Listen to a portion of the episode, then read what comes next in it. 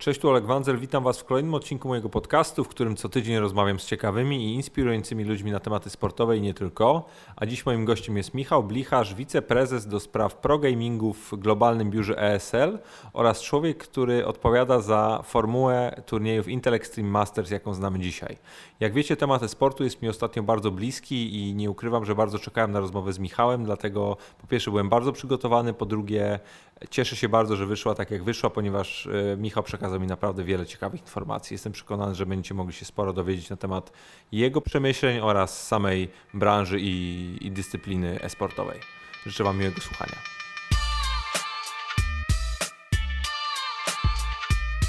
E, Michał, cześć, dzięki, że wpadłeś. Jest to już nowy sezon mojego podcastu, drugi styczniowy odcinek. Bardzo się cieszę, że, że tutaj mam, mamy okazję pogadać I, i zrobię tylko szybkie wprowadzenie dla naszych słuchaczy, ponieważ no my już tam sobie gadamy od dobrych 15 minut na temat, y, na temat League of Legends i, i, i pytanie do Ciebie, co to znaczy i o właściwie co to znaczy dla tej dyscypliny, że w tym momencie Riot Games zamyka ten ekosystem wokół, wokół League of Legends?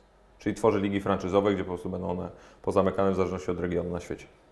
Więc ja nigdy nie byłem zwolennikiem przede wszystkim ligi jako takiej dla e-sportu um, i nie byłem nigdy um, zwolennikiem w ogóle już, już tego całego franchisingu.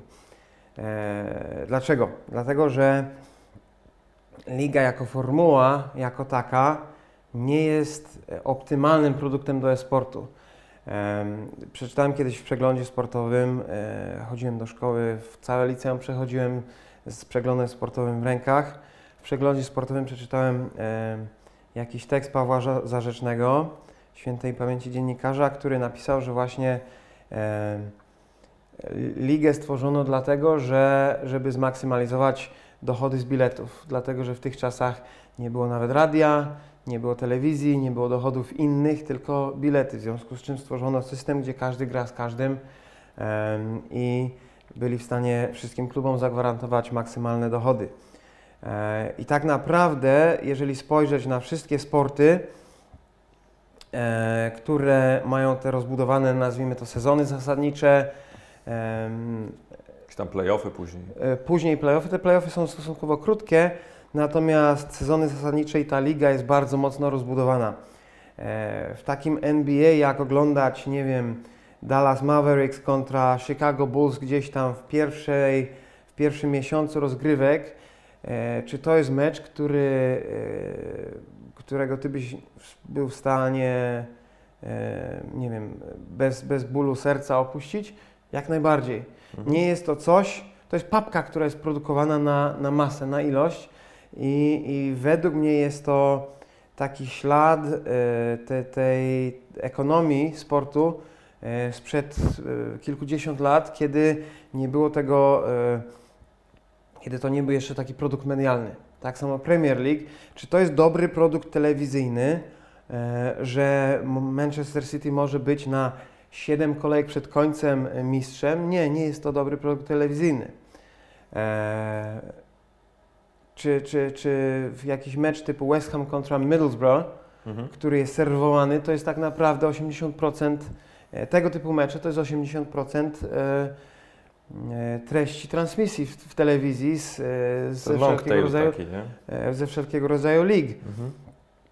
I, I takie powiedzmy nieprzemyślane kopiowanie tych formatów ze sportu do e-sportu powoduje to, że, że bez korzyści finansowych, e, które płyną z dochodów ze stadionów, e, kopiuje się po prostu produkt, który jest średnio ciekawy, a może być dużo ciekawszy. Mhm. Bo gdyby takie ligi Riota czy też innych wydawców odbywały się na przykład na formacie Ligi Mistrzów, gdzie praktycznie każdy mecz jest o, o, o przeżycie do pewnego stopnia, jest to dużo ciekawszy produkt telewizyjny. A ale z kolei, wybacz, że Ci przerwę, teraz też jest bardzo taka poważna dyskusja na, na wysokich szczeblach właśnie w tych, e, w tych klubach e, grających w Lidze Mistrzów, przede wszystkim tych najbardziej zamożnych, tych najbardziej medialnych, że chcą stworzyć tą tak zwaną Superligę, gdzie właśnie też będzie to taka zamknięty pewien twór najlepszych klubów europejskich i, i to też jest, no, jest ogromna dyskusja, która e, za tym, czy to robić, czy tego nie robić. I ja na przykład jestem przeciwnikiem tego, ponieważ wierzę, że ta Liga Mistrzów mimo wszystko mm, jej siłą jest to, że te małe kluby mogą o niej marzyć. Nawet jeżeli potem dostają tam bęcki e, i przegrywają 4, 5, 6, 0, to, to finalnie jest to pewnego rodzaju coś, co popularyzuje tę piłkę na, na poziomie lokalnym. Nie? Ja, się, ja się z Twoim poglądem zgadzam, dlatego że to, to daje. Gdybym był właścicielem, e, nie wiem, Manchester United. Nie byłbyś. Słucham? Nie byłbyś, no jesteś kibicem Liverpoolu, nie mógłbyś być. No ale tak powiedzmy, krzyknąłem sobie, pomijając, pomijając jakieś sympatie klubowe. E, czy ja bym chciał mieć monopol i na zawsze po prostu gwarancję e, ogromnych, e, zdobycia ogromnych zasobów? Oczywiście, że tak. Natomiast monopol małej liczby klubów e, wydaje mi się tworzy kolosalną przepaść pomiędzy nimi a całą resztą i e, wydaje mi się jest to szkodliwe w ogóle dla piłki e, w geograficznym e, znaczeniu w, tym, w ten sposób, że całe to bogactwo, które jest dostępne, nie jest rozprowadzane równomiernie, co, po, co będzie powodowało, zresztą ten sam problem jest w League of Legends, w Overwatch League i tak dalej. Jeżeli bogactwo skupi się w, nad kreską w rękach powiedzmy e, na przykład 20 klubów czy 10 drużyn, tak jak jest w League of Legends w jednym regionie, czy w 12 drużynach w Overwatch League, tworzy się bardzo duża przepaść pomiędzy tym, co jest nad kreską, a tym, co jest pod kreską. A tak naprawdę jeszcze w ogóle nie masz e, żadnej możliwości, żeby tak naprawdę wskoczyć nad kreskę, ponieważ no, ligi franczyzowe też cechują się tym, że tam masz e, no, no pieniądze, które musisz wpłacić e, z automatu w ogóle jeżeli chcesz przystąpić, takie pewnego rodzaju participation fee, nie? Tak. I, no i to są pieniądze w ogóle nie, nie, do, nie do zebrania dla normalnych drużyn takich, że tak powiem, powiedzmy, to jeszcze, nawet semi-profesjonalnych na poziomie europejskim, nie? To jeszcze powiedzmy nie jest to, znalezienie pieniędzy nie jest to kłopot, szczególnie w dzisiejszym w dzisiejszym klimacie sportu, gdzie powiedzmy można wyjść i, i, i tak naprawdę 10 milionów od inwestora znaleźć e, w 2017-2018 roku to nie jest e, kolosalny kłopot, tak. ale znaleźć zawodników, e, według mnie to co zrobił Blizzard, to co zrobił Riot, to jest najzupełniej w świecie jakby była Premier League, a nie przymierzając, nie było żadnej innej ligi pod Premier League poza polską ekstraklasą. I cały narybek z całym szacunkiem dla graczy w polskiej ekstraklasie, e, nowi gracze mogą być tylko dobierani do e, klubów Premier League z ekstraklasy. Jest, jest kolosalna przepaść po prostu e, w poziomie, w poziomie tych zawodników. Dlatego, że tak jak mówię, powyżej kreski w League of Legends, w e, Overwatchu są gracze, e, którzy grają tam powiedzmy full time. E, Zarabiają bardzo dobre pieniądze. Bardzo są... bogaci. Poniżej kreski praktycznie nie ma graczy full time, jest, jest garstka dużo mniejsza od, e, od e, liczby graczy nad kreską.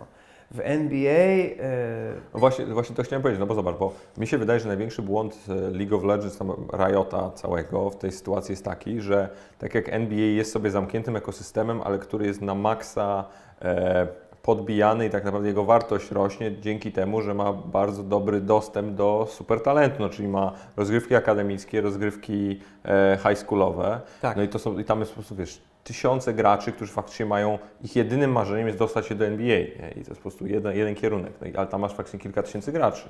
Tak, właśnie, właśnie to miałem powiedzieć, że na jednego gracza w NBA przypada 50 graczy w systemie uniwersyteckim w Stanach. Wow.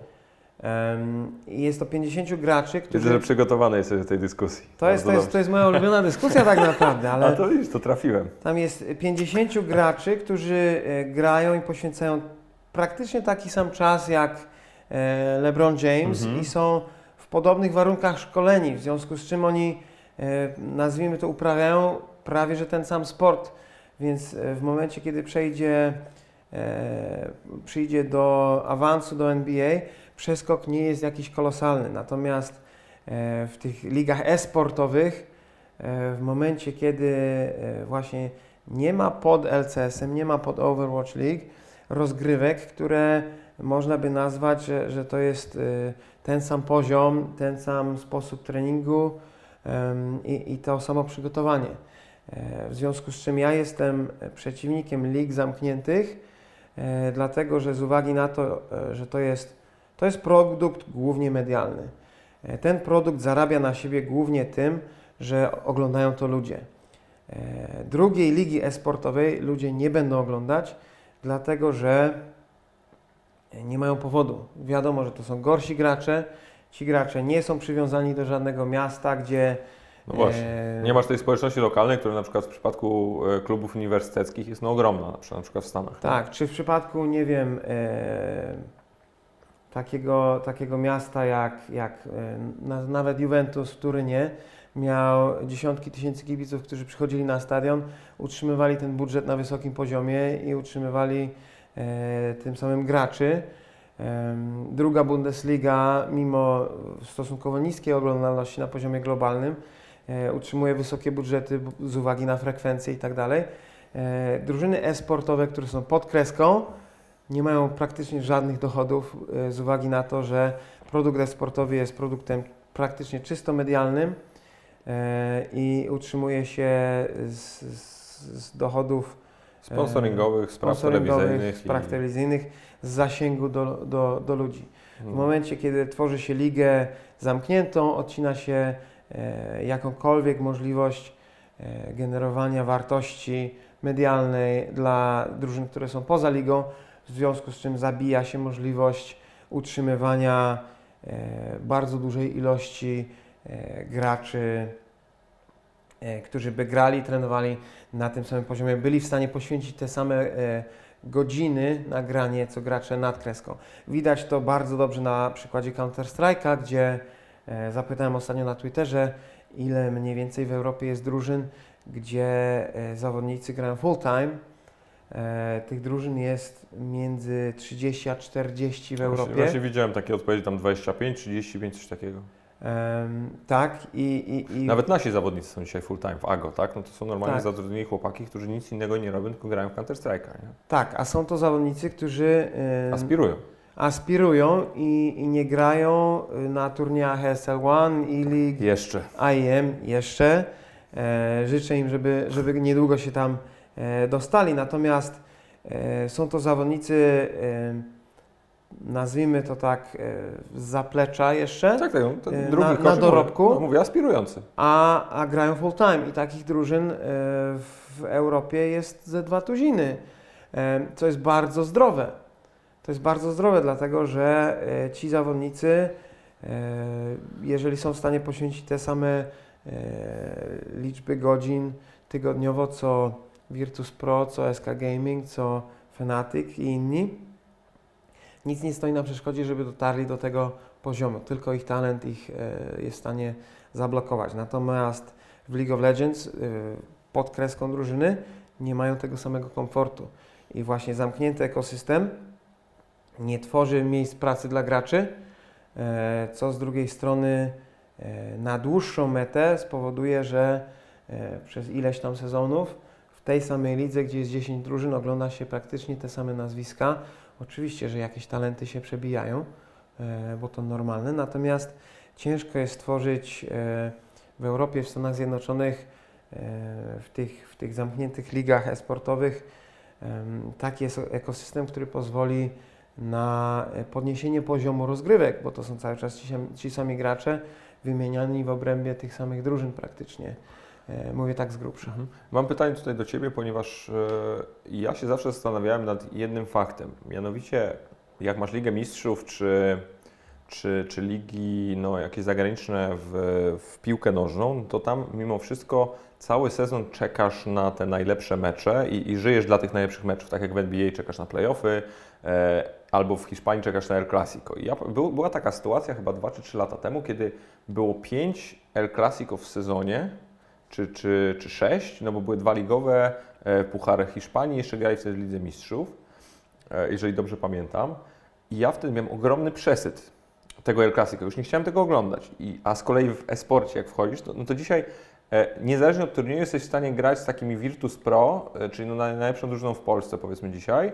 E, jesteś w stanie z nimi zagrać trzy albo cztery spotkania na przestrzeni dwóch miesięcy, czy tam miesiąca nawet, tak? Albo właśnie rywalizujesz z... No, my jesteśmy w, AGO od tam dwóch czy trzech miesięcy, no i od tego czasu zdążyliśmy sześciokrotnie rozegrać mecze z Team Kinguin czy, czy z Pride'em, nie? No to, są teoretycznie dwa najlepsze zespoły obok nas w Polsce, e, z którymi raczej powinniśmy rzadziej grać niż częściej. I, i to jest, i to się zastanawiam, jak, jak w ogóle esport ma na to pomysł. Esport na to pomysłu Nie ma. Nie ma, nie ma dlatego że e, w tej chwili w esporcie są dwa modele. Albo taki kompletnie regulowany, e, tak jak jest w League of Legends w Overwatchu, albo kompletnie otwarty, kompletna wolna amerykanka, tak jak jest W Counter-Strike. e, Counter-Strike'u. I jest bardzo duży przesyt turniejów. E, drużyny chcą po prostu grać jak najwięcej, żeby e, dostać jak najwięcej e, pieniędzy z nagród i tak dalej, i tak dalej. Sponsorów i tak dalej. Od Ale sponsorów. też masz przesyt organizatorów takich turniejów. Nie? No bo To jak się masz, zgadza, masz to jest- jedno UEFA, czy, jedno, czy, czy, czy FIFA, czy w, no właśnie w Stanach NBA, MLB, NFL i tak dalej, no to w e-sporcie masz ESL-a, DreamHack, a zaraz co tam jeszcze było? Wiele Mm, innych. Jest Jest E-League, jest, 5, 6. jest No jest E-League, Epicenter, Jest, dokładnie. jest, jest Star ich Ladder. bardzo wiele. No w Ja- Polsce jest Fantasy Expo do ESL-a, więc tego jest cały, wszędzie jest, zawsze są też nie, że są gracze globalni, też są gracze lokalni i nagle się zdarzy, że takie turnieje to może organizować kurde każdy, nie? Y, To jest, to jest coś, co się w pewnym momencie wyrówna, dlatego że y, nasycenie tej ilości turniejów podnosi e, konkurencję, konkurencja podnosi koszt i, i w pewnym momencie y, nie starczy widzów dla każdego turnieju po prostu, żeby utrzymać y, na, na tym poziomie organizację, na tym poziomie finansowym organizację turniejów i ktoś ktoś musi w tym wyścigu e, w końcu odpaść i po prostu skupić się na przykład na, innej, na innym tytule, na innej grze. To może się stać, natomiast ja osobiście jestem fanem e, takiego, nazwijmy to, regulowanego ekosystemu, jak jest w ATP, em, Mhm. gdzie e, wydawca byłby w roli ATP i mówi, w roku jest na przykład 10 licencji na turnieje klasy A, czy, czy nie wiem, 4 wielkie szlemy w ciągu roku, 10 licencji e, A, 10 licencji B, Tam za challengery wszystkie, nie? challengery i inne, przy, przykładowo trzy poziomy turniejów, e, wszystkie w, o jakimś tam, nazwijmy, e, poziomie licencyjnym, e, gdzie powiedzmy licencja A to jest pula nagród milion dolarów, przykładowo 32 drużyny, trwa to dwa tygodnie, standard taki, taki, Ma określony taki. termin. Określony termin, określone, e, tak jak w Ekstraklasie. Żeby grać w Ekstraklasie polskiej trzeba mieć stadion określonej Mhm. em, wielkości, Licencje, budżet, różnego e, rodzaju. budżet, e, światła, które sprzyjają dobrym transmisjom telewizyjnym wieczornym i tak dalej, i tak dalej. Nieprzychylni powiedzą, że tak to jest tylko na papierze i że nie zawsze się to pokrywa. Bywało tak, że, że warunkowa licencja i tak dalej była. Czy, czytało się to? Nie wiem, czy to do dzisiaj jest kłopot, ale, e, No były takie sytuacje, no, ale mniejsza o to. ale właśnie e, jakieś warunki Esport nie ma infrastruktury jako takiej, nie? więc tutaj Ale, ale można powiedzieć, że jeżeli to jest turniej za milion dolarów, to e, musi, mu- finały muszą być na przykład 3 dni na hali wielkości minimum 5 tysięcy siedzeń, gdzie to może 5 tysięcy, publika na, na, o wielkości 5 tysięcy osób oglądać, tak? Powiedzmy szczebel niżej musi to być minimum 2,5 tysiąca, jeszcze szczebel niżej Mhm. powiedzmy 500 osób e, przy finałach i tak dalej, i tak dalej. E, stworzyć system, gdzie e, ci najlepsi nie grają ze sobą e, po, po cztery razy w miesiącu, a grają ze sobą e, w, w takim systemie single elimination, czyli drabinka, jeżeli odpadłeś w ćwierćfinale do widzenia, bo też nie ukrywam, że w momencie, w tej chwili wygląda to tak, jeżeli chcesz robić turniej, wielki turniej, wielkie widowisko, 10 tysięcy osób e, i tak dalej, musisz najlepsze drużyny z, naj, z, z, czołówki zaprosić.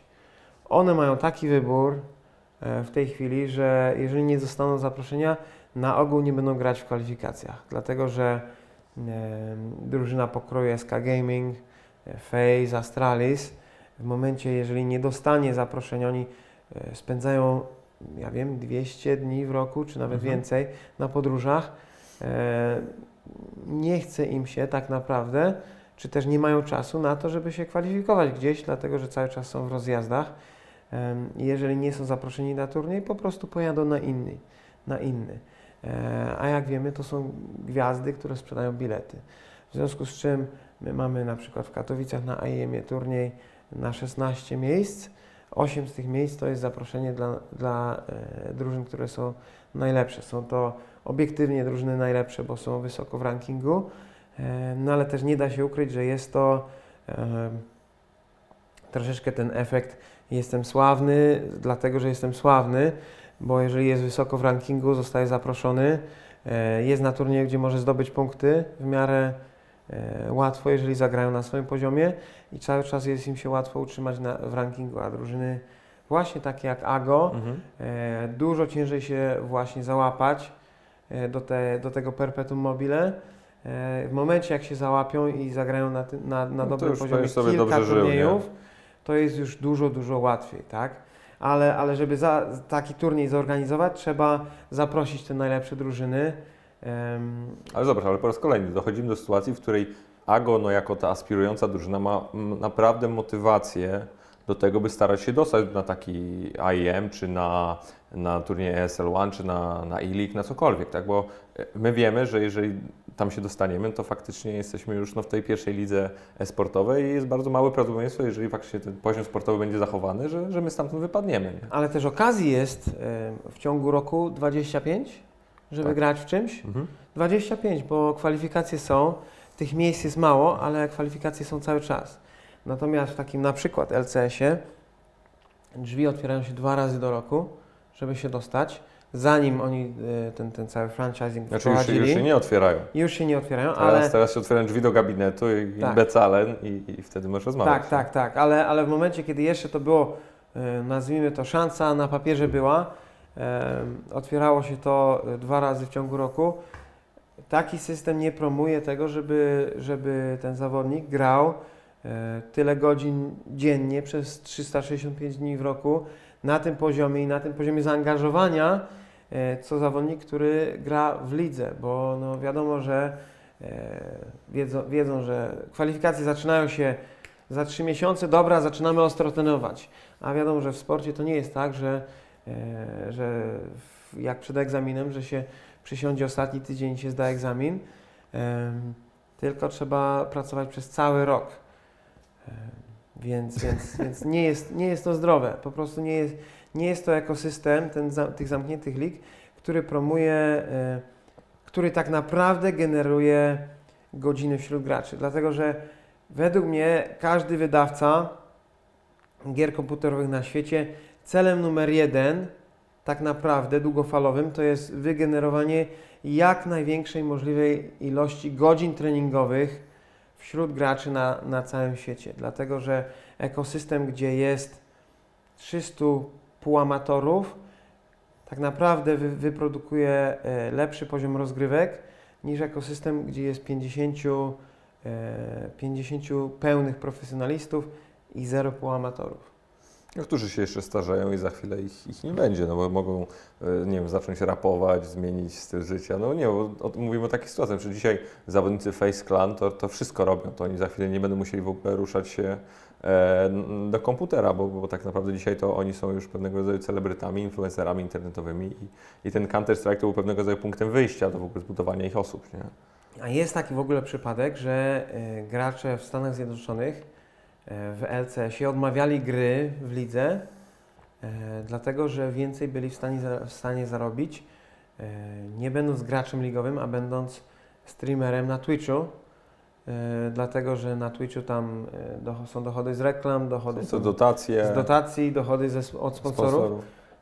eventy mało, różnego rodzaju rzeczy. mało która e, drużyna była w stanie e, zapłacić tyle takiej popularnej osobie, która była bardzo dobra w tą grę, a jednocześnie miała e, powiedzmy osobowość na, na, na takim poziomie, że była w stanie sobie sama na streamie zarobić.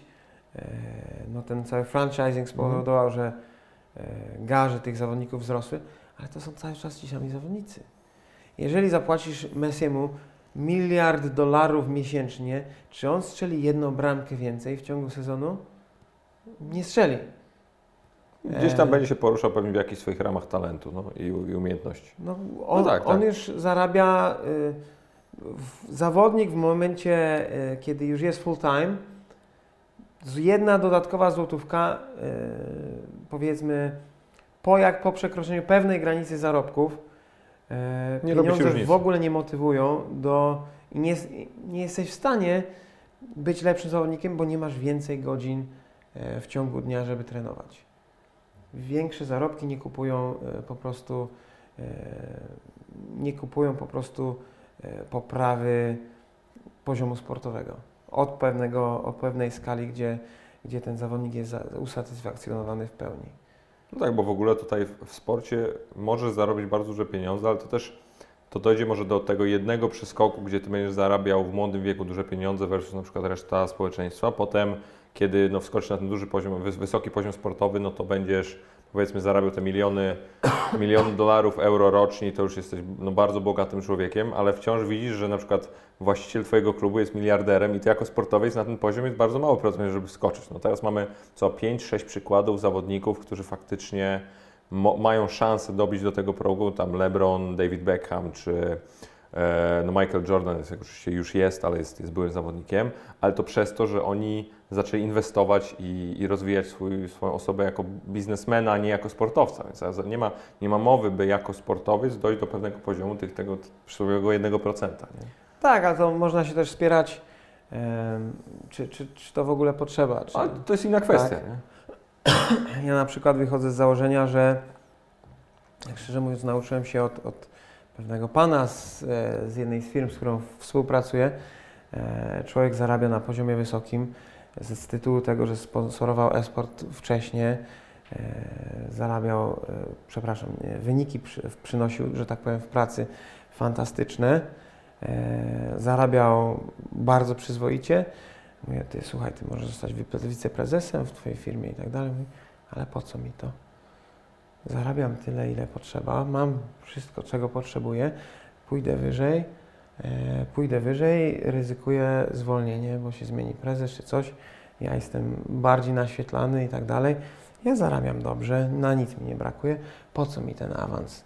I tak naprawdę e, e, ja tak patrzę w ogóle wokół siebie, ambicja, ja jestem człowiekiem ambitnym, ale ambicja tak naprawdę no, trafię do 1% najbogatszych ludzi w Polsce, e, co dalej? No, trzeba trafić do 1% najbogatszych ludzi w Europie. A co dalej?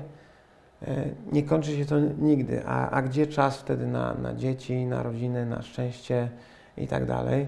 Tak, mhm. abstrahując od, od właśnie e, zdobywania pieniędzy, wydaje mi się, że, że każdy ma gdzieś jakąś granicę, oczywiście każdy ma inaczej, tak? Bo, bo niektórzy są, e, żyją po to, żeby, żeby gonić, żeby się dalej wspinać.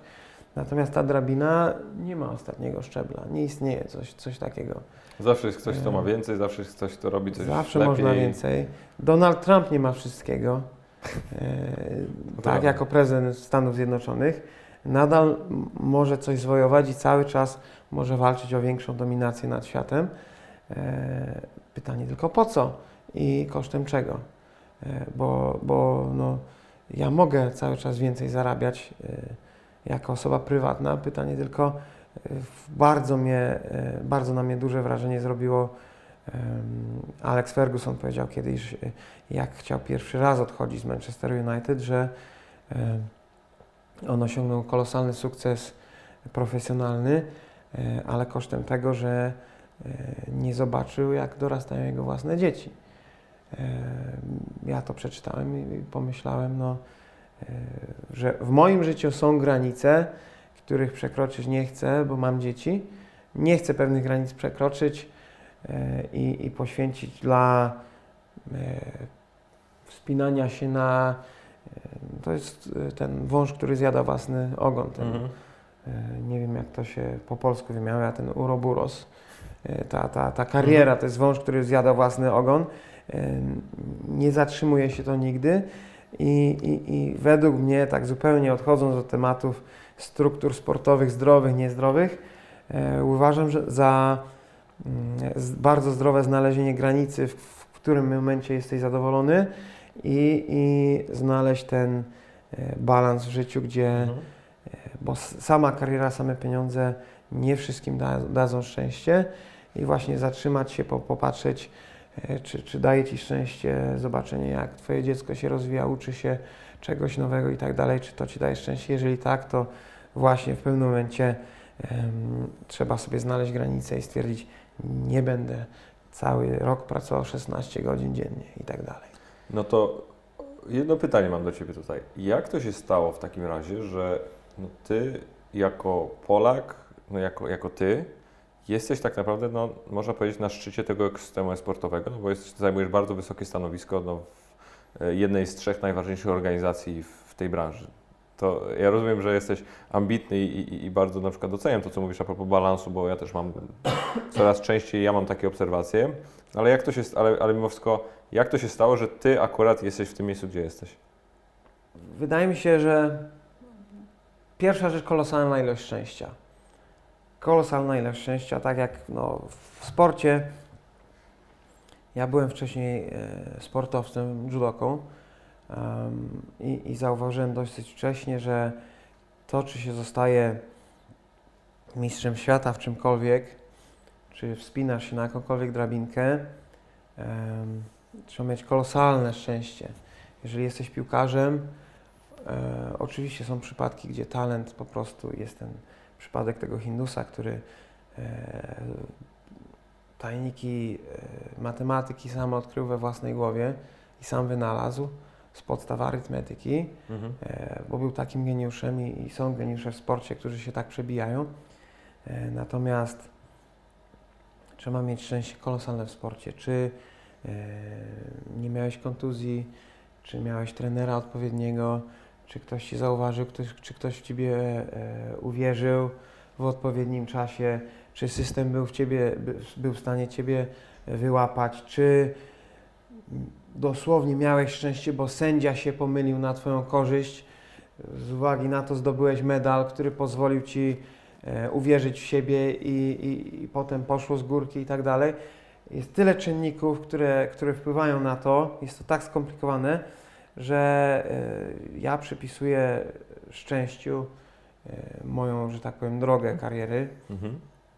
Ale temu szczęściu trzeba pomóc, nie? Oczywiście, że tak, ale zacząłem od tego, że byłem graczem, zapaleńcem totalnym.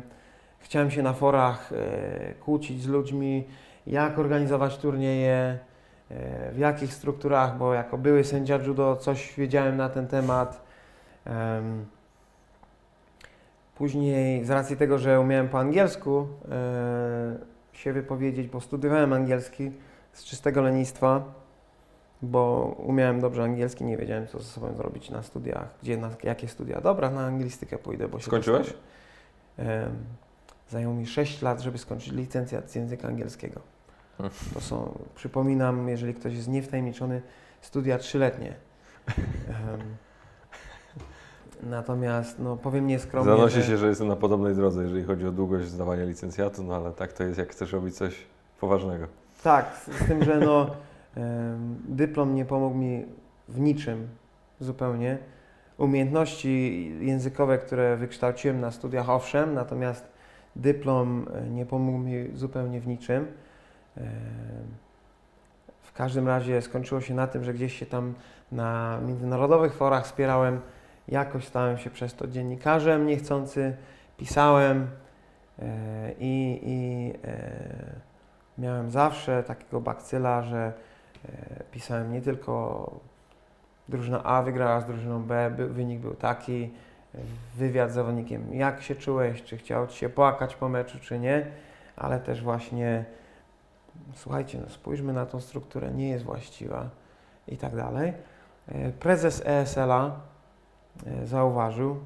E, akurat e, dostałem od ESL-a wcześniej dwie nagrody dziennikarza roku e-sportowego zostałem zauważony. Chcieli, żebym prowadził stronę internetową, dlatego że w tym czasie ESL miał strategię, żeby być całym ekosystemem od A do Z, ze stroną internetową i tak dalej.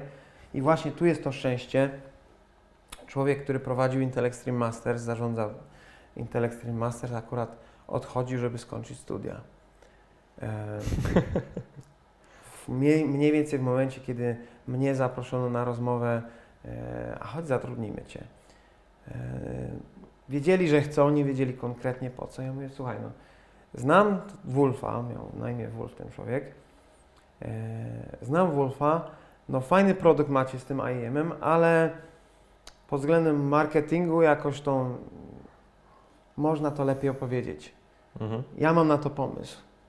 A prezes stwierdził, mam, mam lukę, siedzi koleś, dobra, będzie zarządzał tym IEM-em. I w ogóle bez... Jakie to było wielkości w ogóle wtedy? No bo dzisiaj są trzy turnieje e, światowe, no i finał w Katowicach, tak? E, tak. W tej, chwili, w tej chwili to są cztery stadiony mhm. e, na całym świecie, znaczy trzy stadiony i jedna wielka hala wystawowa w Chinach. Jest Shenzhen? E, jest Szanghaj. Szanghaj, sorry. E, w zeszłym sezonie mieliśmy e, Sydney mhm. sta na stadionie, Szanghaj na hali wystawowej, Oakland na stadionie, tam gdzie Golden State Warriors grają i katowicki spodek. A wtedy no. to było akurat sezon, przed którym przyszedłem, było 9 turniejów i, i wszystkie były na, na wystawach wszelkiego rodzaju na całym świecie. Mhm. To było gdzieś tam. Czyli podczas jakiejś expo? Tak, w Kanadzie, gdzieś tam w Dubaju, w Stanach Zjednoczonych, w Niemczech, gdzieś tam w Szwecji i tak dalej, i tak dalej. Nie miałem jakichkolwiek zdolności w zarządzaniu, ekonomii, nic. Po prostu nic. Eventów też nie robiłeś nigdy? Nic w ogóle. Naprawdę. Który to był rok? To był rok 2009. E, zimą 2009. E, no to jak to się stało, że ty od niczego i turniejów na Expo doszedłeś do ponad 200 tysięcy ludzi na AIM w Katowicach w zeszłym roku? No, powiem tak, dużo szczęścia i ale... Ale musiałeś tak, mieć jakiś na to pomysł, no. Ale poza, tak naprawdę poza fizyką jądrową, czy byciem lekarzem, nic nie jest, y, nie da, zarządzanie, nie wiem, firmą budowlaną, czymkolwiek, to są e, tak naprawdę rzeczy, e, których inteligentny człowiek jest w stanie się nauczyć, wymyślić, wprowadzić innowacje i, i że tak powiem, zburzyć rynek, robiąc coś inaczej. Ja miałem pomysły na e, e-sport, na to, jak to robić, bo e, tak naprawdę przychodząc do SLA, byłem fanem, oglądałem te turnieje, byłem graczem, byłem dziennikarzem, byłem kolesiem, który trzymał kamerę na scenie e, do transmisji na żywo. E, troszeczkę widziałem, jak e, ściągałem graczy dla, do drużyny sportowych. Pracowałem dla drużyny sportowej. Praktycznie niemalże każdy zawód przez minimum dzień wykonałem, który był we sporcie, dochodząc do właśnie momentu, jak e, organizuje się te wielkie imprezy. E, w związku z czym z każdej z perspektywy zobaczyłem, czego brakuje. Wszedłem, ponaprawiałem, popatrzyłem, jakie sam błędy zrobiłem. To jest właśnie istotne w rozwoju każdego człowieka. Popatrzeć na, co się, na to, co się zrobiło krytycznie, stwierdzić, o cholera, to, co mi się wydawało fajne w 2009 roku, w 2010 roku już nie było dobre. To, co Cię doprowadza od punktu A do punktu B, niekoniecznie doprowadzi Cię do punktu C. Widziałem to też wielokrotnie na przykładzie ludzi, gdzie we sporcie te wszystkie firmy, e, które dochodzą do pewnego poziomu, jest, jest bardzo ciężki przeskok od jesteśmy grupką ośmiu fanatyków e-sportu i jesteśmy inteligentni, coś wiemy i tak dalej, wkraczamy na pewien poziom budżetu, potrzebujemy ludzi do pomocy. Była taka firma, dla której pracowałem jako dziennikarz e, w Santa Monice. E, oni stwierdzili, wezmą sobie kolesia, który e, dla telewizji Fox coś tam, coś tam zbudował w zakresie rozrywki. Przyszedł koleś i po prostu jego pomysły to było dobra, zróbmy to, co zrobiłem, to, co działało w telewizji. Nie spojrzał krytycznie na to, co robił w telewizji wcześniej, nie spojrzał krytycznie na, na, na różnicę między tym, co ma i tym, co miał. E, I z tego tytułu poległ właśnie, że e, miał jedną formułę, umiał jedną zupę zrobić doskonale, ale we sporcie składniki są inne, trzeba inaczej zrobić. I tak samo w, w jednym z wielkich wydawców przyszedł pan, który stworzył e, ekosystem, wspaniały ekosystem jednej z wielkich gier karcianych, mhm. tych, tych kolekcjonerskich gier karcianych. Którą? Magic the Gathering. No, najsłynniejsze. On stworzył ich ekosystem e, sportowy. Od podstaw przyszedł do jednego e, z e, wydawców, stwierdził, ja zrobię to samo, poległ, bo po prostu jego przepis nie nadawał się, bo składniki są inne. I właśnie jeżeli mam się poklepać po plecach za coś, to właśnie za to, że zawsze patrzyłem krytycznie na to, co wszyscy robią wokół mnie i to, co ja sam zrobiłem wczoraj, e, żeby zobaczyć, co, co da się lepiej zrobić. Tak, udało mi się powiedzmy dobrnąć do, do poziomu, gdzie w 2009 roku siedziałem, rozmawiałem, miałem rozmowę o pracę, a e, w 2013 roku stałem na spotku i nie mogłem uwierzyć, bo po, aż po sufit był pełen e, na, na turniej gier komputerowych, co dla mnie to jest w ogóle nie do wiary do dzisiaj. No to jest, to jest niesamowite. Ja też byłem na, na IEM-ie w zeszłym roku pierwszy raz w życiu i zobaczyłem to, to mówię, nie wierzę. Ja jeździłem, jak grałem, e, byłem graczem oczywiście, e, średnim, bo średnim na, w, ska, w skali Europy, ale e, pojechałem do Katowic na turniej do kafejki, gdzie grało 25 osób. Publika to było, byli koledzy lokalnych graczy i tak dalej. Graliśmy tam za, za drugie miejsce, dostałem 100 czy 150 zł. Eee, Kupiłeś sobie maka. tak, Big Maca. I, e, a dosłownie no, 10 lat później, 12 lat później e, Spodku organizowaliśmy turniej. To jest historia niesamowita. Mhm. Nie wyobrażałem sobie, naprawdę nie wyobrażałem sobie nigdy, że to dojdzie do takiego poziomu. A jaka była taka kluczowa zmiana, czy, czy moment, w którym no, zdałeś sobie sprawę, cholera, to może być duże? Był jakiś taki moment przełomowy, czy, czy dopiero dzisiaj, jak na to patrzysz z, z dystansu i, i, z perspektywy czasu? Wiesz co? To dochodzi do takiej refleksji. Wydaje mi się, że myśmy otworzył, spodek mi otworzył oczy, bo historia była taka. Ja e, co zrobiłem, za co się poklepać po, po, po plecach mogę, to się poklepię, ale e, tak naprawdę to, że my na spodku skończyliśmy, to też przypadek, bo udzieliłem wywiadu e, na stronę internetową Forbesa. Radny Katowic, który jest znajomy mojego znajomego na Facebooku, przeczytał to zobaczył, o kurczę, fajnie by to sprowadzić do Katowic. E, napisał do mnie na Facebooku, ja mówię, kurde, co to za koleś w ogóle jest? E, zobaczyłem e, i, i, i, i okazuje się, że właśnie on faktycznie z radnym Katowic, faktycznie coś może zrobić. Skontaktowałem go z polskim ESL-em. Trzy miesiące później jestem w, Katowicach, siedzimy, rozmawiamy z, z panem prezydentem miasta Katowice o tym, co, co będziemy robić na spotku. W ogóle jakaś taka historia, bardzo szybko to się zdarzyło, bardzo to było e, niespodziewane. I siedzimy, a ten e-sport wcześniej funkcjonował praktycznie tych halach wystawowych, na jakimś tam Comic-Conie wynajmowało się ileś tam 700 e, metrów kwadratowych, budowało się jakąś tam scenę E, przypadkowi jacyś ludzie siedli, przyszli. Nie wiem, nikt nie zrobił nigdy e, imprezy wcześniej. Dedykowanej. Dedykowanej, gdzie byłoby tych siedzeń 8 tysięcy na przykład. Mnie ten spotek przerażał, bo myślałem sobie, kurczę, no jak przyjdzie 2,5 tysiąca osób, to ta hala będzie wyglądała na pustą. Jak my to, jak my to rozkładamy, jak to, jak to będzie? W ogóle, czy my będziemy sprzedawać bilety, czy nie?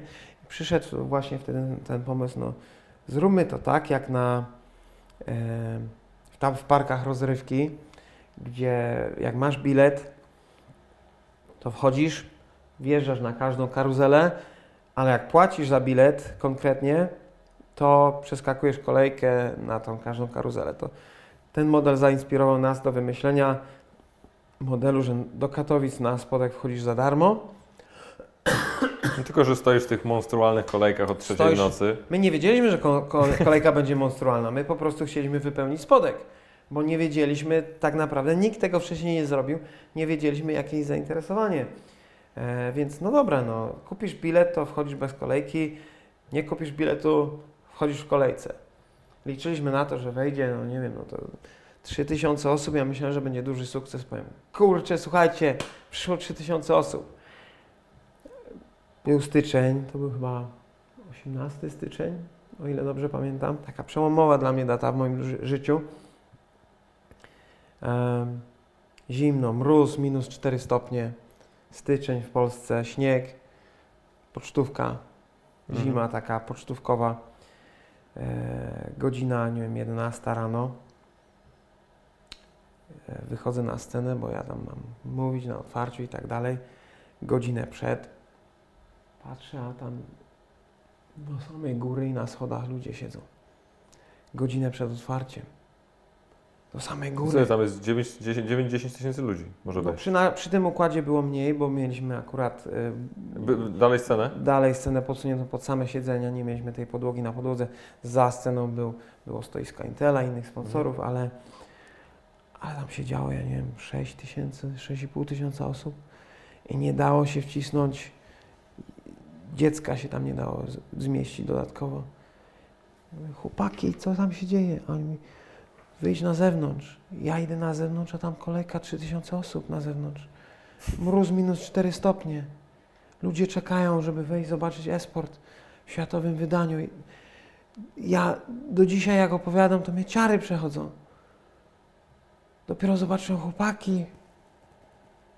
To jest coś niesamowitego.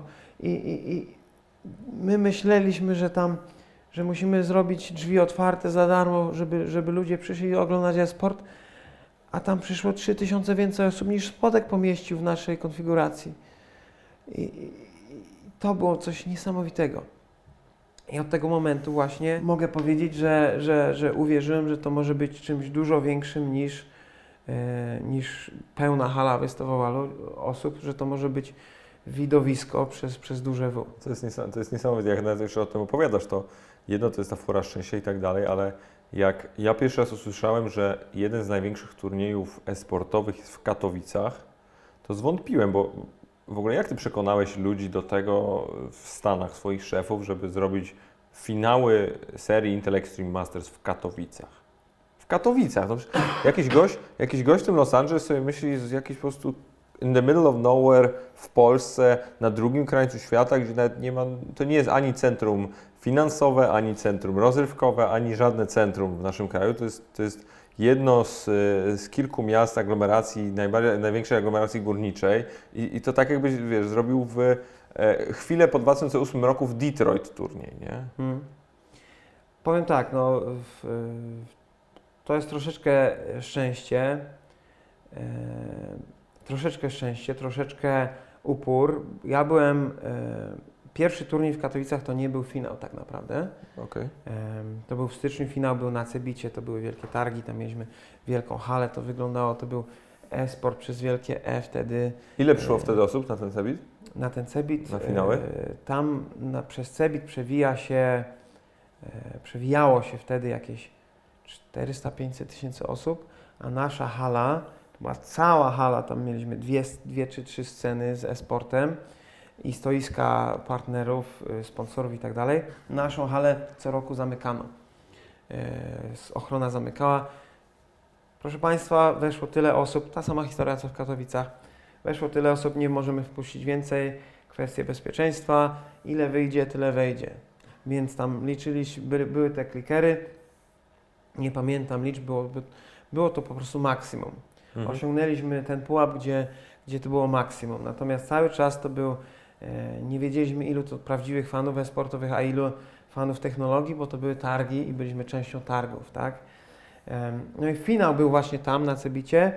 Katowice po raz pierwszy właśnie były na stadionie. W stadionie powiedziałem, zobacz, przyszedłem, zobaczyłem, mówię, to jest finał w przyszłym roku. Cokolwiek się stanie, to musi być finał.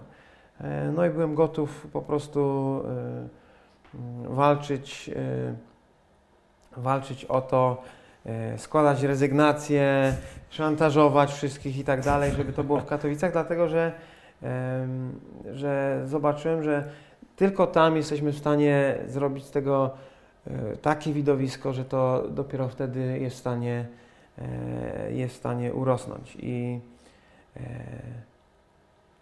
no, nie ukrywam, w kuluarach było to bardzo ciężkie, ale, ale to też wynikało z tego, że E, przez wiele lat, tak naprawdę od momentu, kiedy ja wszedłem do momentu, kiedy mieliśmy te, te, te, te drugie Katowice w 2014 roku, budżet Intel Extreme Masters tak naprawdę był praktycznie ten sam. Ja musiałem e, troszeczkę tak jak e, powiedzmy, użyjmy przykładu Liverpoolu, e, budżet jest taki jaki jest, Trzeba się do Ligi Mistrzów w tym budżecie dostać. E, dostać. I koniec.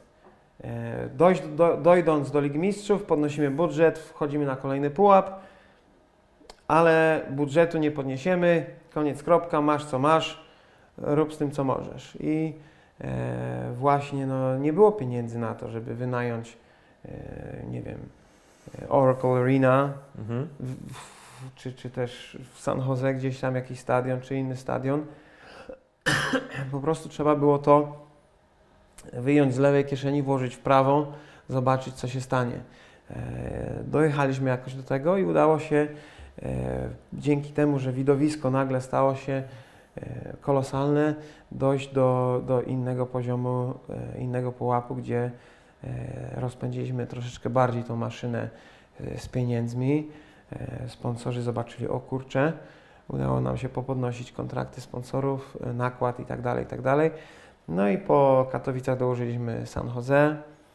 E, po San Jose dołożyliśmy później, zamieniliśmy to na Oakland, ale udało się dołożyć później stadion w, w Sydney i tak dalej, i dalej. I w tej chwili no już mamy, nazwijmy to, nie kłopoty bogactwa, ale, ale tej biedy już nie ma. A, a jak patrzysz dzisiaj na, na, na ten świat sportowy i, i tak naprawdę dochodzisz do sytuacji, w której dzisiaj zawody sportowe mogą być tak naprawdę zorganizowane na każdej hali na świecie, no bo były już sytuacje, że mm, turnieje League of Legends wyprzedawały Staples Center, czy, czy były organizowane na wielkich tych e, obiektach w Chinach. To gdzie jest sufit e-sportu? Wyobraź, tak naprawdę... wyobraź sobie turniej sportowy na stadionie jakimś takim ogromnym, typu tak jak były mecze NBA na stadionie Dallas Cowboys, gdzie przyszło 100, 110 tysięcy ludzi?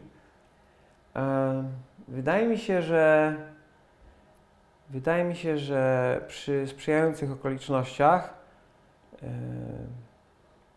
bylibyśmy w stanie na przykład wypełnić narodowy w Warszawie Counter-Strike'iem.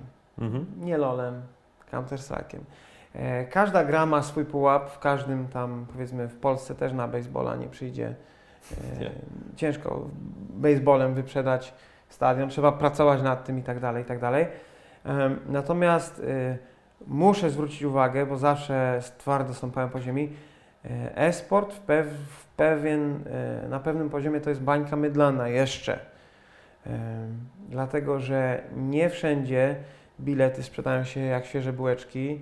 Nie można powiedzieć, że o, słuchajcie, no 250 tysięcy dolarów, taka i taka gra, taki i taki stadion. Niekoniecznie to jest y, y, natychmiastowa recepta na sukces. Nie wszystkie y, turnieje sprzedają się bardzo łatwo i mówię o wszystkich, dosłownie wszystkich grach, łącznie z Dotą, łącznie z LoLem, łącznie z CS-em. E, więc y, w mediach to się sprzedaje jako niesamowity sukces i tak dalej. Tak naprawdę w wielu przypadkach jest to ogromna praca, e, a w innych przypadkach e, są to sprzyjające okoliczności, na przykład powiem tak, w Sydney, żeby był sukces, e, pracowaliśmy bardzo ciężko, ale, ale nie było pod górkę. E, a bywały turnieje, gdzie e, osiągaliśmy sukces, ale było bardzo pod górkę, kolosalny stres. E, Na przykład w San Jose w 2014 roku, jak dokładaliśmy ten drugi stadionowy turniej w kalendarzu IEMA, to teraz mogę się przyznać, ze stresu wymiotowałem dwa razy w tygodniu, bo nie wiedziałem, czy, czy, to będzie, czy to będą pustki, czy nie. Okazało się, że było tak powiedzmy w sam raz. Rok później było dużo lepiej, a za pierwszym razem było tak w sam raz, Mhm. gdzie, gdzie po prostu no, e, e, chodził za mną, e, akurat miałem to szczęście, łazili za mną, kręcili dokument o AIM-ie Na, na Netflixie, na Netflixie. Właśnie miałem go zaraz, zaraz o niego pytać. I, I tego nie ma w dokumencie, ale, ale po prostu jak, jak skończyliśmy ten turniej, e, wręczenie nagród i tak dalej, poszedłem do hotelu, e, padłem na podłogę i się rozpłakałem. Mhm. E, bo, bo od zaplecza budowanie sportu właśnie tak wygląda. Kolosalny stres, wynajmujesz tą halę za kilkaset tysięcy dolarów, e, żeby, żeby budżet spiąć musisz sprzedać ileś tam biletów, ale tam pali o budżet, bo strata tam tutaj nadrobisz gdzieś indziej finansową, ale jak w 10 minut od biura Intela nie przyjdzie dość osób e, na halę, to tego AIM może nie być w przyszłym roku. To jest tego, ten poziom stresu, że e, tego esportu, który ja znałem, który ja budowałem, mogło nie być, jakby nam nie, powi- nie powiodło się w, e, w San Jose w 2014 roku na, na hali.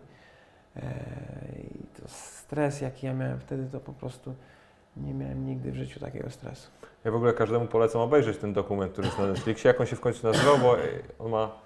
All Well Coldplay. O, o właśnie. O, Ja tak szczerze polecam osobom, które o e-sporcie nie słyszały. Tak, ja o, ja o tym mówię. Nie, no bo jak, jak już coś tam w miarę kumasz, no to... Jak w miarę kumasz, to tak wiele się nie nauczysz, tak dokładnie. powiem szczerze. No.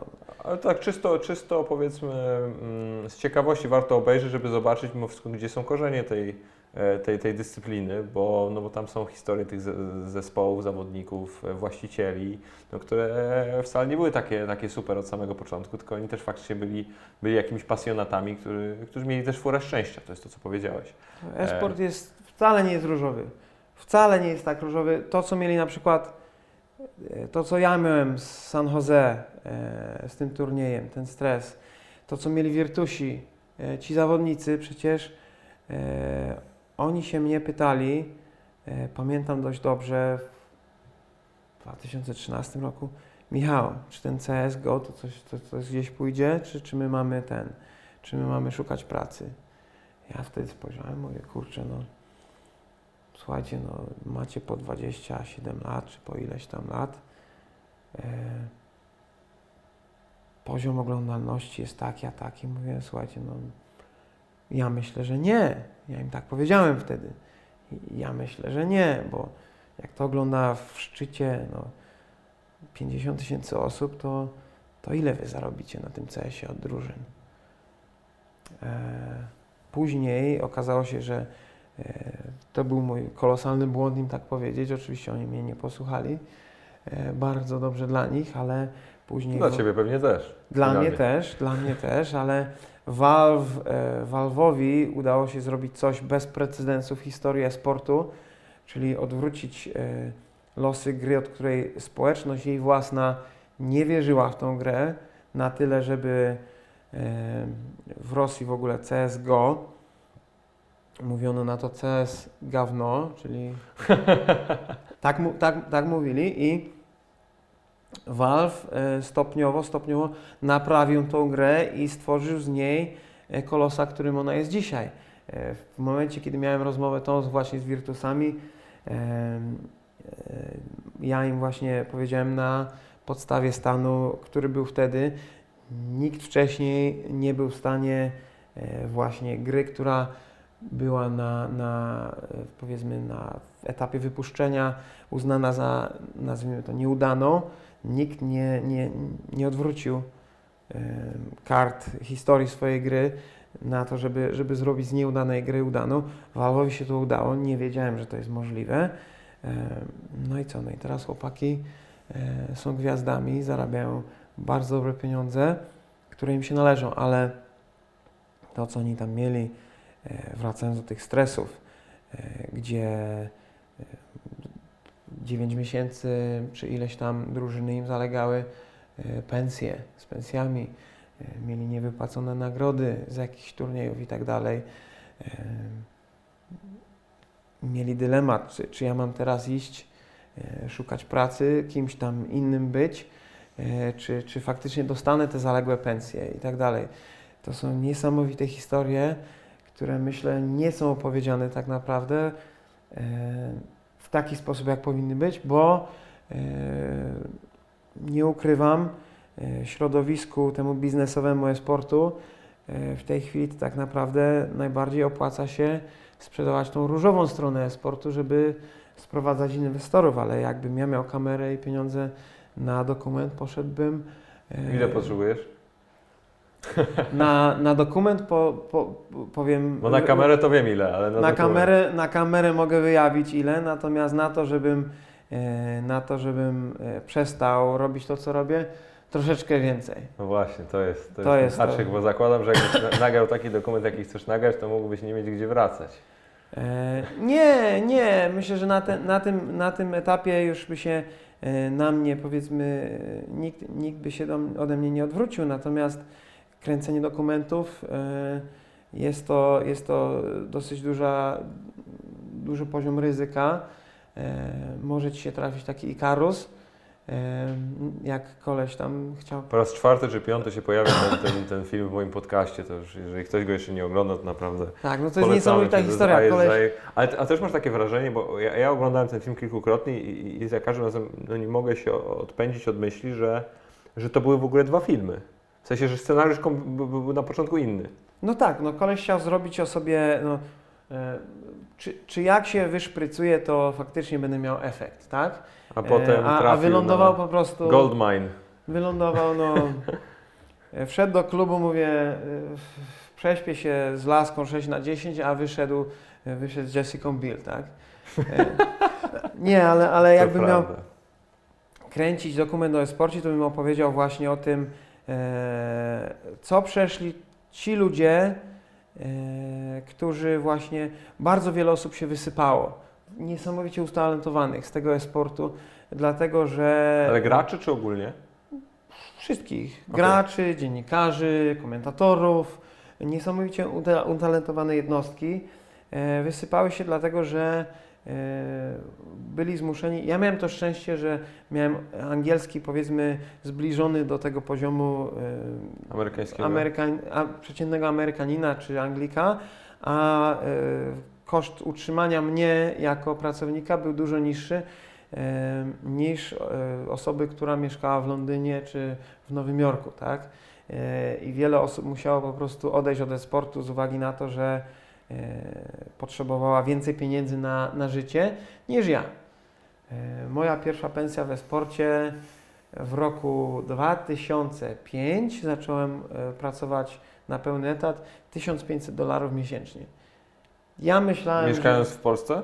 W Kielcach, tak. No to, to i tak mogłeś nieźle pożyć. Słuchaj, no ja byłem trenerem judo za 500 zł miesięcznie wcześniej i wylądowałem y, na pensji 1500 dolarów miesięcznie. Później. Tylko, że wtedy był niższy kurs dolara.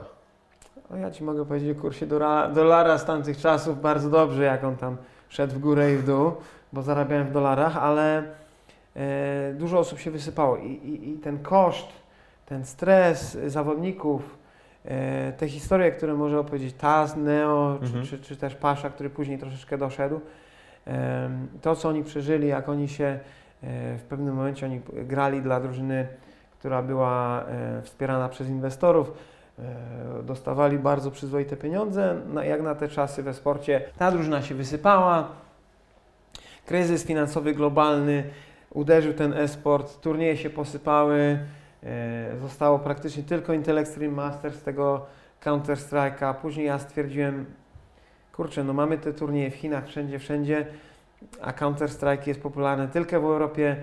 dobra, ja wyciągam wtyczkę, e, nie, nie wspieramy tego Counter-Strike'a, co nawiasem mówiąc, z punktu widzenia e, czasu trzeba było w Europie zostawić te turnieje Counter-Strike, ale to już e, błędy to się zauważa dopiero po, po czasie, tak? Ale Ale poczekaj, na którym etapie? e, Teraz jak patrzysz, to byś chciał wyciągnąć tego Sydney i... E, Teraz jak patrzę, bo mieliśmy e, AIM, miał jeden czy dwa turnieje w Europie. Mhm. To była jedna, Teraz ma jeden. jedna czwarta, tak, to była wtedy jedna czwarta AIM-a. E, Z racji tego, że mieliśmy sponsora, który wymagał globalnych e, turniejów, e, gdzieś tam w Singapurze, gdzieś tam w Chinach, gdzieś tam w Stanach i tak dalej, Counter-Strike 1.6 był popularny tylko w Europie. W pewnym czasie po prostu siadł, skończył na tym, że był tylko w Europie popularną grą. W związku z czym, kiedy pojechaliśmy gdzieś tam do Chin czy do Stanów, nie było drużyn dobrych chińskich, były tylko dobre drużyny europejskie.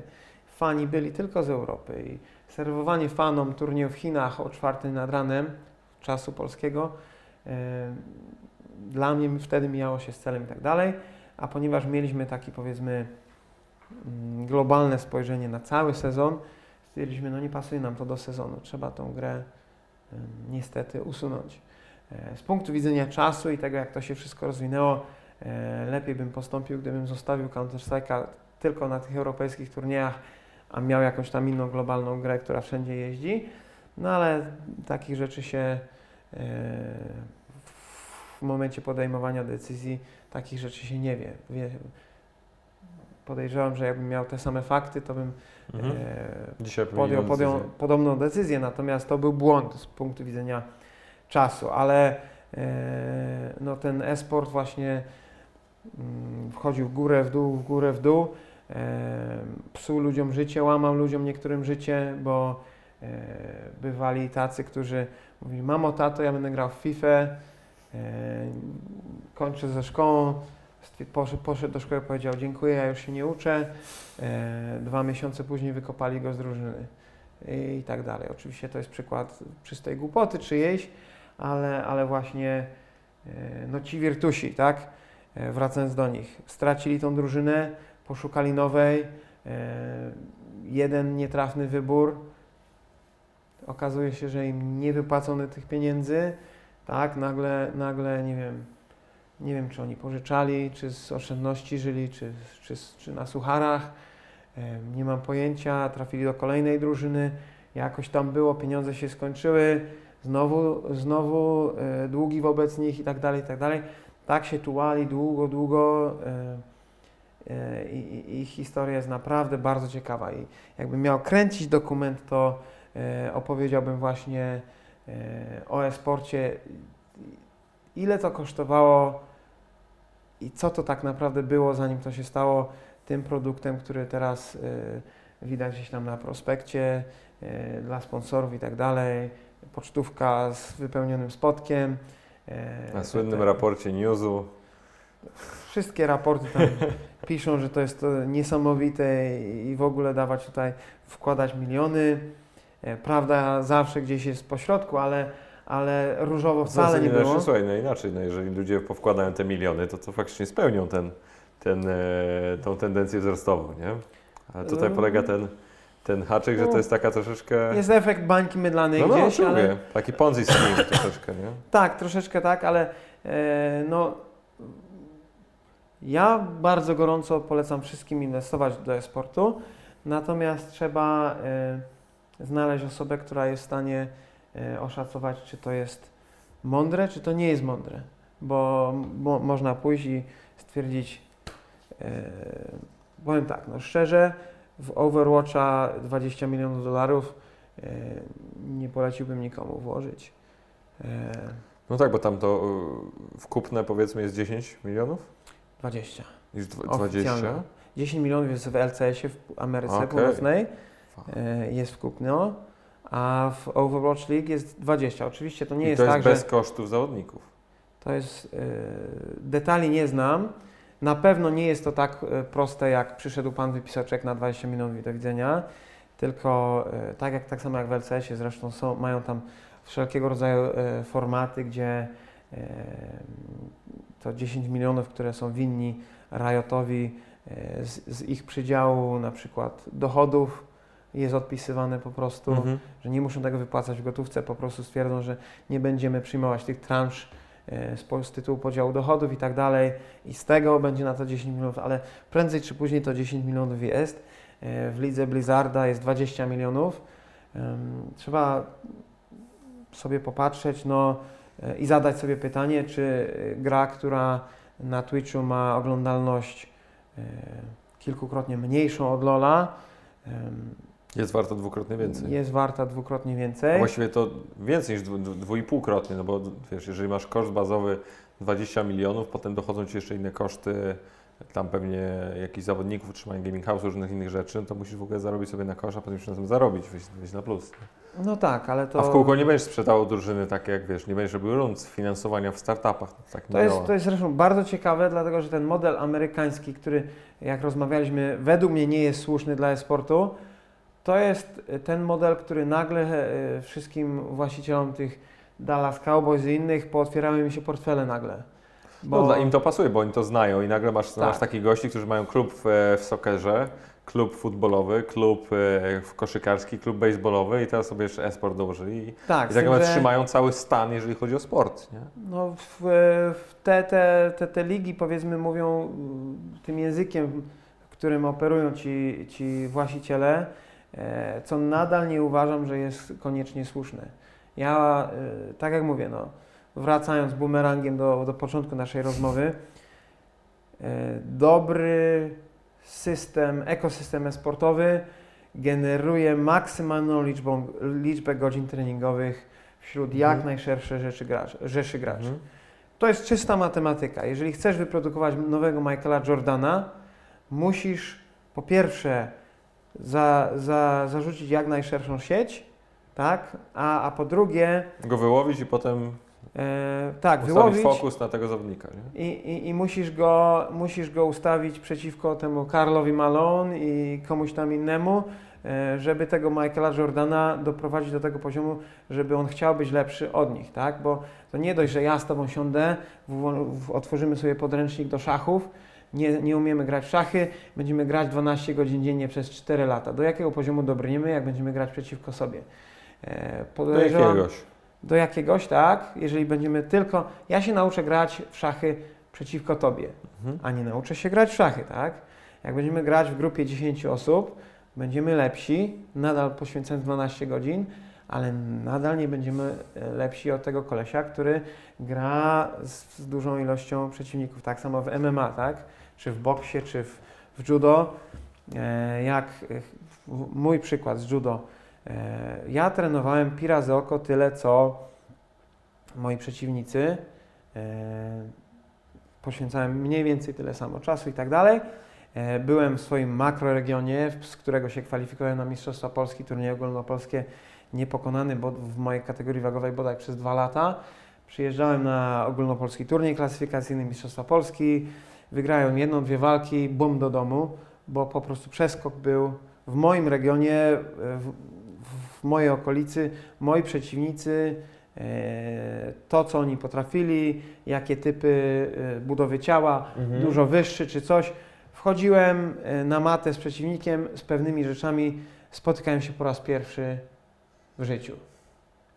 Po prostu.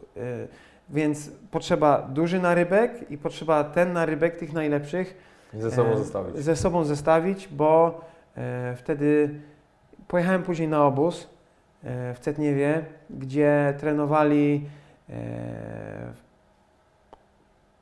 powiedzmy jedna czwarta najlepszych zawodników z Polski trenowała tam. E, dostałem po, po tyłku od, od, regularnie, codziennie tam od warszawiaków, od e, bytomiaków i tak dalej, i tak dalej. Mhm. E, Pojechałem na następny turniej e, po tym obozie, trzy miesiące po tym obozie, numer 3 w Polsce. E, Mhm. Tak to działa, tak?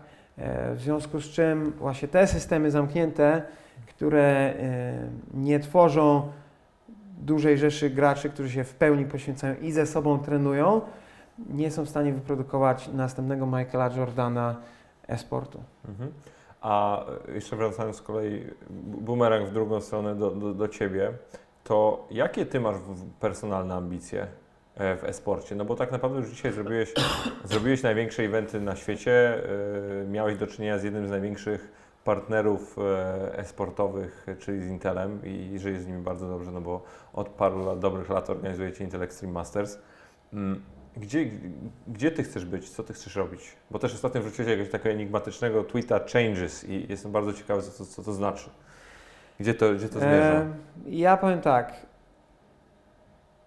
Ja tak naprawdę jedyną moją ambicją kiedykolwiek w e-sporcie to było dzisiaj zrobić to, co potrafię, tak dobrze jak mogę.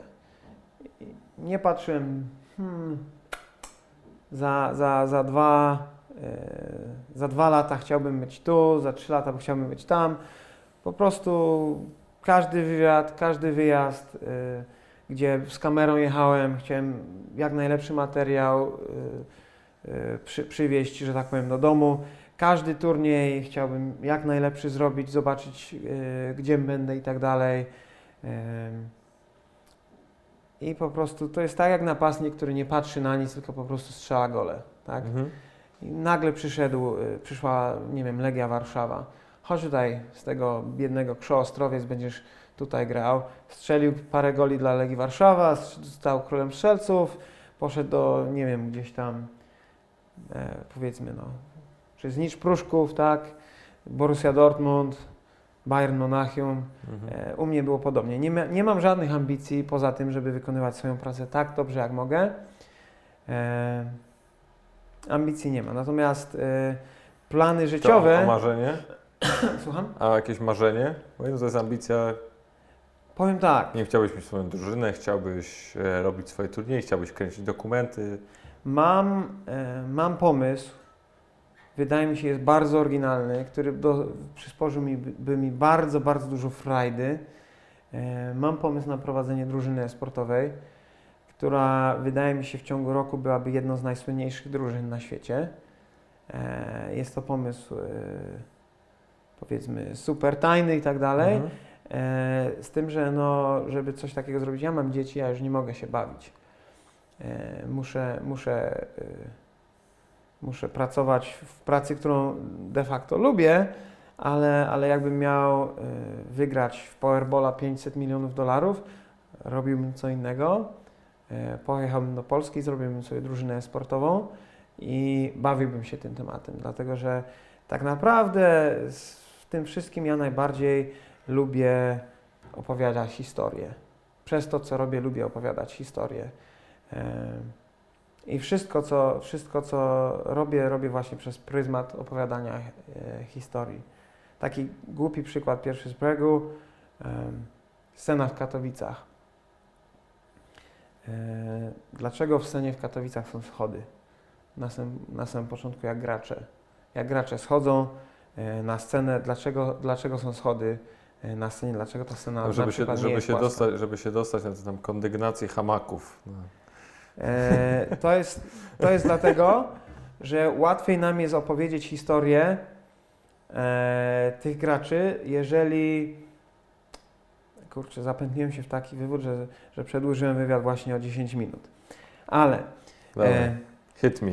E, ale e, jeżeli siądziesz na meczu NBA po raz pierwszy w życiu, dosłownie, zajmie ci maksymalnie 5 minut wybrać, którą, której drużynie kibicujesz bo jeden z kolesi, którzy gra ma krzywe no, nogi, przypomina ci kuzyna, jeden koleś ma brodę. wsady z językiem wywalonym i tak dalej. Język ciała e, jest w sporcie tak mocny, mocno wyeksponowany, że my sobie na podstawie języka ciała dobieramy swoich e, faworytów. E, w e-sporcie, w momencie jak ten Virtus Pro siądzie za Astralis na scenie i włączymy mecz, twój headshot nie różni się niczym od headshotu który zrobi pasza. Granat rzucony przez paszę nie różni się niczym od granata rzuconego przez dowolnego innego gracza. Języka ciała w esporcie prawie że nie ma. E, I te głupie schody, e, które zostały tam wybudowane na scenie e, w Katowicach, są po to, żeby gracze wychodząc przed publiczność zmuszeni zostali jak najszerszą gamą mięśni zaangażowanych w schodzenie po schodach, a nie dwa, trzy kroki po prostu stanąłem, e, wypowiedzieli jak najwięcej języka ciała. Czy ja jestem zestresowany, czy jestem wyluzowany i tak dalej, i tak dalej. Mhm. Głupią rzeczą, wymy- tym jak wymyśliliśmy scenę, zmuszamy graczy na wypowiedzenie się do publiczności jak największe. Takie drobne detale właśnie do, do opowiadania historii i tego jest bardzo dużo w tym wszystkim, co my robimy przy Intel Extreme Masters, przy, przy transmisjach, e, przy tym wszystkim. Dokładamy tego, ile się da, żeby skompensować brak na przykład języka ciała w momencie, kiedy ten mecz się zacznie. E, To właśnie to jest to moje e, opowiadanie historii, narracja, bo to, czy Pasza jest zestresowany, czy nie, to jest kolosalna część widowiska. To w takim razie kiedyś Cię będę musiał zaprosić na jakąś kolację, żebyś opowiedział te wszystkie myki, różnego rodzaju strategie e, do, do, do tej właśnie opowiadania Były historii. cztery kolacje. No to cztery kolacje. Jestem, jestem z tym okej. Michał, dzięki wielkie, że, że wpadłeś i mogliśmy pogadać, bo tak jak mówisz, jeszcze cztery kolacje przed nami, więc na pewno będę miał okazję, żeby Cię, cię wypytać, jeżeli o czymś zapomnę albo, albo coś mi przyjdzie do głowy. Dzięki. Bardzo dziękuję.